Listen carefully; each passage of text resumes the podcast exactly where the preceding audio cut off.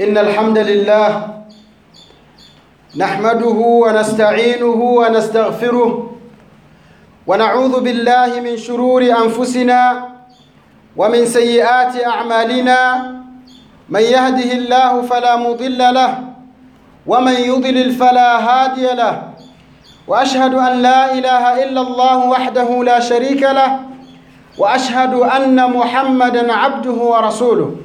قال الله تعالى يا أيها الذين آمنوا اتقوا الله حق تقاته ولا تموتن إلا وأنتم مسلمون. وقال الله سبحانه وتعالى يا أيها الناس اتقوا ربكم الذي خلقكم من نفس واحدة وخلق منها زوجها وبث منهما رجالا كثيرا ونساء واتقوا الله الذي تساءلون به والأرحام إن الله كان عليكم رقيبا. وقال الله سبحانه وتعالى يا أيها الذين آمنوا اتقوا الله وقولوا قولا سديدا. يصلح لكم أعمالكم ويغفر لكم ذنوبكم ومن يطع الله ورسوله فقد فاز فوزا عظيما.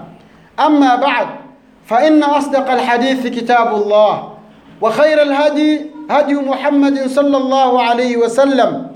وشر الأمور محدثاتها وكل محدثة بدعة وكل بدعة ضلالة وكل ضلالة في النار اللهم إنا نعوذ بك من عذاب النار ndugu zangu katika iman baada ya kumshukuru Allah subhanahu wa ta'ala na kumtakia rehma mtume wetu Muhammadin sallallahu alaihi wasallam na kuhusieni pamoja na kuihusia nafsi yangu kumcha Mwenyezi Mungu subhanahu wa ta'ala.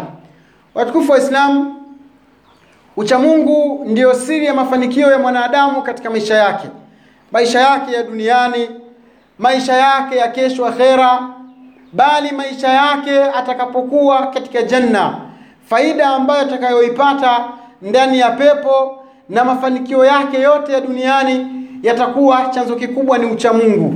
Mtu ndugu zangu katika imani anapokuwa ni mcha Mungu, haijalishi kwamba anaishi katika maisha ya chini au maisha ya umaskini au maisha ya utajiri, basi anakuwa katika hali ya sawa kwa sawa, anakuwa amelingania, hana tafrid wala hana ifrat, yani hana kuchupa mipaka katika masia na wala hawezi kuongeza mambo ambayo hayafai katika dini. Hiyo ndio siri ya uchamungu, ndugu zangu katika imani.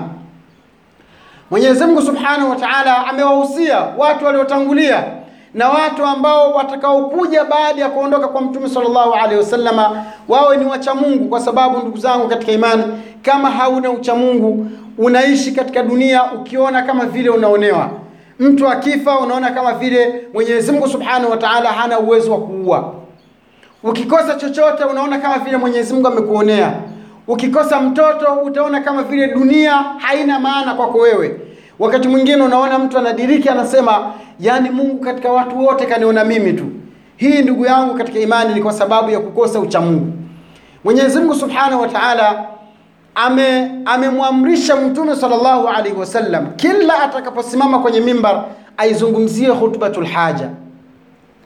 Khutbatul haja ni khutba ambayo khatibu anasimama na kusoma aya hizi ambazo tulizoanza kuzitaja kwa kuanza inna hamdalillahi nahmaduhu wa nasta'inu mpaka mwisho, kisha na kutaja aya tatu, kusoma aya tatu ambazo ndio kilele cha ucha Mungu katika maisha ya mwanadamu. Mtume sallallahu alaihi wasallama hakusimama kwenye mimbari yoyote ila amezungumzia aya hizi tatu. Aya ya kwanza, ya ayyuhalladhina amanu ittaqullaha haqqa tuqati wala tamutunna illa wa antum muslimun. Aya hizi ndugu zangu, ukiziangalia katika vitabu vya tafsiri, wanachuoni wametunga vitabu na vitabu katika kuzisherehesha aya hizi. Aya hizi ndugu zangu, ndio siri ya mafanikio yetu hapa duniani, na sio vile ambavyo wenzetu wengi huwa wakizungumza mafanikio yetu hapa duniani na nini yako katika dini kamili, la bali mafanikio ya mwanadamu yako katika aya hizi. Mwenyezi Mungu Subhanahu wa Ta'ala anasema ya ayyuhalladhina amanu taqullaha haqqa tuqatihi wala tamutunna illa wa antum muslimun, kwamba enyi watu mlioamini, mcheni Mwenyezi Mungu ukweli wa kumcha na msije mkafa illa mkiwa ni Waislamu. aya hii ni fupi na ukiangalia kwa haraka haraka unaweza usidiriki kwamba inakusudia nini. Mungu anaposema ya ayyuhalladhina amanu ittaqullaha ilikuwa inatosha malizie hapo tuasimame hapo basi lakini akaongezea haqa tuqati. Bimaana kuna watu ambao wanamcha mwenyezi mungu lakini hawana ukweli katika ile takwa wameona mtu kabisa mashallah yani mambo yanakwenda nini lakini ndani ya moyo wake sio mcha mungu. Japokuwa anaonyesha kwamba yeye ni mcha mungu. Na ndio dhahiri ya aya hii inapozungumza ittaqullaha haqa tuqati mwogopeni mwenyezi mungu ukweli wa kumwogopa bimaana kuna watu wanamwogopa mwenyezi mungu lakini nini? Ni uongo wa kumwogopa mwenyezi mungu subhanahu wa taala. Waliyadhu billah. Mwenyezi mungu atukinge na mitihani kama hiyo. Kwa hiyo ukweli wa kumwogopa mwenyezi mungu ndugu zangu ni, ku, ni, ni moyo wako kuwa swadik kuwa mkweli katika matendo yako kuwa mkweli katika ibada zako kuwa mkweli katika ahadi zako kuwa mkweli katika shida zako na dhiki zako pia. Kuwa mkweli katika maisha ya kijamii unapoishi na majirani zako. Huo ndio ukweli wa kumcha mwenyezi mungu subhanahu wa taala. Ittaqullaha haqqa tuqati. Kisha mwisho mwenyezi mungu akasema wala tamutunna illa wa antum muslimun. Hapa pia kuna jambo ambalo tutakumbushana ni muhimu sana katika aya hii. Mungu kazungumza mwanzo ucha mungu.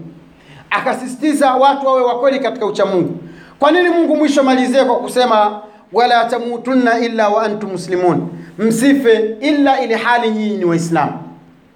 Mwenyezi mungu subhanahu wa taala anakusudia nini kumalizia kwamba watu wawe wasife ila ni waislamu? Ndugu zangu katika dunia hii katika hii dunia hii kuna watu si waislamu lakini wanafanana sifa zao taratibu zao na taratibu na maisha ya wachamungu waliopita.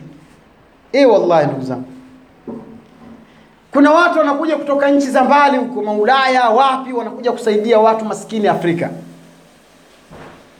Mimi nimekutana nao. Kama wewe hujakutana nao basi mimi nimekutana nao. Maeneo ya mwambani njia ya mwahako kule. Ukienda kule saa zingine unakuta kuna wazungu wengi wamekuja. Wale wazungu wamekuja kwa ajili gani japokuwa mbali na mipango yao waliokuwa nayo maanake wale wana mipango endelevu lakini katika yale matendo yao wanavyoishi na wale watu unaweza ukasema ni yani ni watu mashallah yani. Kwa sababu mfano kama wakikuta nyumba yako sijui imebomoka na nini wanabeba michanga wanasaidia wanajenga wanachota maji wanakusaidia wakikuta kuna mtoto labda naumwa na nini basi utakuta mashallah wanachukua wanamchukua mtoto nampeleka hospitalini na nini unakuta umebeba watoto wadogo wadogo. Yani ndio ndivyo wanavyoishi kule. Kuna wengine wamekuja wanajenga shule za watoto ambao ni mayatima au wengine wanasaidia mayatima wanasaidia watu wenye ulemavu. Wallahi ndugu zangu uislamu unahamasisha vitu hivi uislamu unahamasisha watu wasaidiane. Mungu anasema wataawanu ala lbiri wattaqwa wala taawanu ala lithmi waludwan. Kwamba saidianeni katika yale mambo ya wema kwanza. Wataawanu ala lbiri saidianeni katika mambo ya kufanya wema. Kufanya wema haijalishi kwamba mtu ni mwislamu au si mwislamu ndio maana ya bir ndio maana mtume sallallahu alaihi wasallama katika kuitafsiri neno bir alisema albirru husnu lkhulqi ni kuwa na tabia nzuri. Unapoishi na jirani yako muishi kwa hishma mheshimiane msaidiane. Yaani mwenzako ukipatwa na mtihani na msiba sio wewe ndio uchekelee. Unatakiwa uwe naye katika ule msiba asije akakuomba maji akakuomba chumvi akakuomba nini ukawa kwamba yani wewe kama vile ndio umefika. Hiyo ndio albir. Haijalishi kwamba mtu huyu ni mwislamu au si mwislamu albiru husnu khuluq.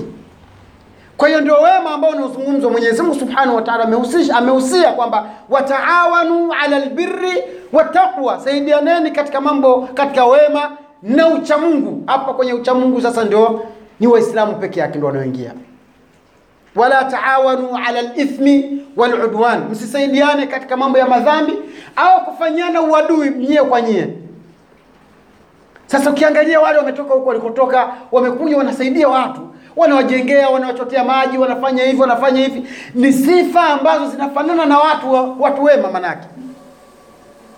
Watu wema waliotangulia kununua chakula, wanawapa wenzao, wanafanya hivyo, wanawapa maskini na kitu na vitu vingine. Watu wema waliotangulia. Kwa hiyo Mwenyezi Mungu Subhanahu wa Ta'ala aliposema ya alladhina amanu taqullaha haqqa tuqati, mwogopeni Mwenyezi Mungu kweli kumcha, ni kwamba kuna watu ambao watakaokuja si Waislamu, lakini watakuwa wanafanya na wana mambo ambayo yanayofanana na wacha Mungu. Wallahi alazim, ndugu zangu, kuna wengine si Waislamu, lakini humkuta akisema ukweli, akisema uongo. Kusema ukweli ni sifa za wacha Mungu, lakini kwa yule mtu kwa kusema kwake ukweli hawezi kuwa ni Muislamu. Kuna watu ndugu zangu, amana amana wanatunza na si Waislamu. Ukimpa mtu labda pengine pesa zako, mali yako, vitabu vyako, au kile unachomiliki, bwana, nitunzie mimi na safari, basi siku ukirudi unakikuta kama kilivyo, na wallahi alazim si Muislamu. Sifa ya kutekeleza amana ni katika sifa za wacha. Sasa mwisho wa aya Mwenyezi Mungu amesema wala tamutunna illa wa antum muslimun, msife illa ni Waislamu. Hili neno hili ndugu zangu, Mwenyezi Mungu hakulisema kwa upuuzi tu, alikuwa anajua kutakuja watu watafanana sifa zao na sifa za wacha Mungu, lakini si Waislamu. Ndio akasema kwamba jamani, pamoja na uchamungu wote msife illa mkiwa ni Waislamu. Hapa ndugu zangu, tuna kadhia mbili, tuna kadhia ya uchamungu na tuna kadhia ya Uislamu. Mara nyingi ndugu zangu, katika imani vitu hivi vinatajwa sana ndani ya Qur'an, lakini uchamungu maana yake ni mtu kuweka ukingo baina yake yeye na adhabu ya Mwenyezi Mungu Subhanahu wa Ta'ala kwa kufanya matendo mema, an taj'ala bainaka wa baina adhabi llahi Subhanahu wa Ta'ala wiqaya bifili ltaat wa tarki lmanhiyati walmuharamat. Utawekaje ukingo baina yako wewe na adhabu ya Mwenyezi Mungu Subhanahu wa Ta'ala? Utajengaje ukuta ukuziwie na adhabu za Mwenyezi Mungu Subhanahu wa Ta'ala? Ukuta huo ndugu zangu unauweka kwa kutengeneza kitu kinachoitwa uchamungu, attaqwa, kwa kufanya matendo mema na kufanya amali njema na kuyaacha mambo machafu, maneno machafu, vitendo vichafu ambavyo vinavyomchukiza Allah subhanahu wa ta'ala. Huu ndio ndio uchamungu ndugu zangu. Ali ibn Abi Talib radhiallahu ta'ala anhu katika kuelezea uchamungu alitaja taarifu moja nzuri sana, asema attaqwa maanahu an yaraka an la yaraka an la yaraka maulaka fima nahaka wa an la yufqidaka maulaka fima amarak. Maana ya uchamungu, Ali ibn Abi Talib alivyokuwa akitafsiri alisema kwamba Mwenyezi Mungu Mola wako aliyekuumba asikuone katika machafu, asikuone katika haramu, asikuone katika mambo mabaya aliyoyaharamisha Allah subhanahu wa ta'ala. Kisha wa an la yufqidaka maulaka, Mola wako aliyokuumba asikukose fima amarak katika yale ambayo aliyokuamrisha. Bimaana kila sehemu yenye kheri inayomridhisha Mwenyezi Mungu wewe uwe tayari usha, ushafika, na kila sehemu yenye shari ambayo Mwenyezi Mungu Subhanahu wa Ta'ala anaichukia basi wewe uwe umejiepusha. Huu ndio ucha Mungu ya tura. Ndugu zangu, ukiangalia jamii inavyoishi, watu wanavyoishi, unakuta wengi wako katika muharamat, wengi wako katika maasia. Leo hii leo hii ikija spika zikafungwa hapo nje hapo nje ya msikiti hapo, moja ikaangalia huku, nyingine ikaangalia masiwani, nyingine ikaangalia kangea huko, nyingine ikaangalia majani ya chai, basi likaanza kupigwa disco hapa. Hii sehemu haitatosha hii, watu wafanya kupigiana simu hasa. Ndugu zangu katika imani, ukienda kwenye mabenki, miamala inayofanywa ya riba ndio habari ya mjini, wenyewe wanasema bimaana watu sio wacha Mungu, lakini wasia huu Mwenyezi Mungu Subhanahu wa Ta'ala alimwamrisha Mtume sallallahu alaihi wasallam auseme kila atakaposimama wa ucha Mungu. Ndugu zangu katika imani, leo hii tuko katika mwaka mpya, mwaka wa elfu mbili na kumi na sita.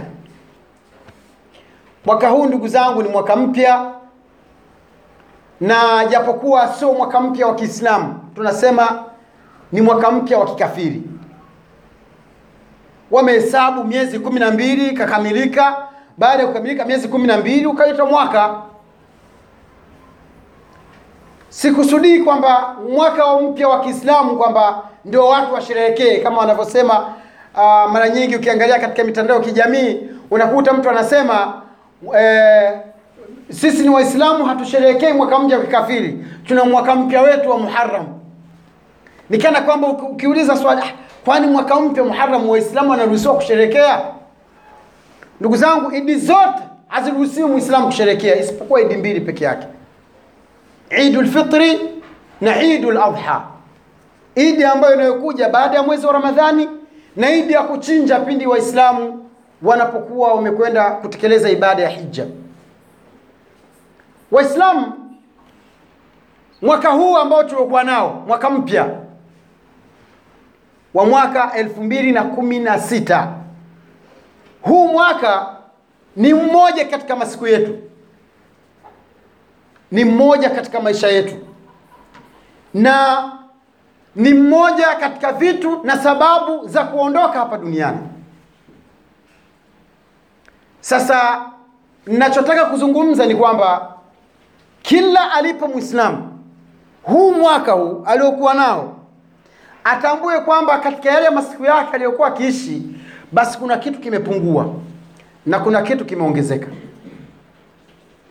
Kimepungua yani kwamba umri wake umepanda. Alikuwa na miaka 15, sasa hivi ana miaka 16, lakini kuna kitu kimepungua katika umri wake, bimaana kama alipangiwa kuishi miaka 50 imebakia 49. Watu wengi wanasherehekea, nchi nyingi za Kiislamu zinasherehekea. Tuseme kama nchi ya Dubai imekuwa ni kivutio kikubwa katika sherehe hizi za mwaka mpya. Mabilioni na mapesa yanapotea katika kutengeneza sherehe hizi za mwaka mpya. Ukiangalia katika Burj Khalifa, ni ghorofa refu duniani, ndio linaandaliwa, watu wanapoteza muda wao na kila kitu watu wanasafiri kutoka nchi mbalimbali wanakuja waone lile ghorofa litakavyowaka na kusherehekea na vitu kama hivi, nchi za Kiislamu.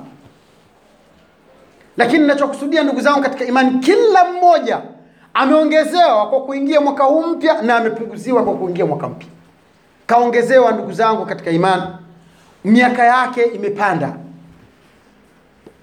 na miaka kupanda ndio chanzo na ndio sababu ya kufa kwako. Imam Hasan al-Basri anasema khuliqa al-insanu min al-ayyam, khuliqa al-insanu min al-ayyam idha ntahat al-ayyamu intaha al-insan, mwanadamu ameumbwa kutokana na masiku. Mwanadamu ameumbwa kutokana na masiku, na ni kweli.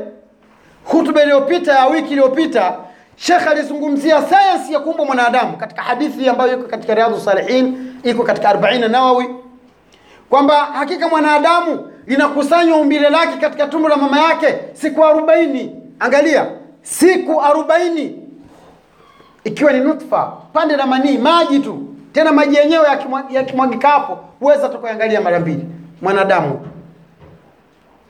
Kisha namaliza siku arobaini, anakuwa ni mudgha, ni, ni, ni, ni alaka, kipande kama la pande la damu. Na ndio maana katika ahkamu sharia ahkamu za kifiqhi,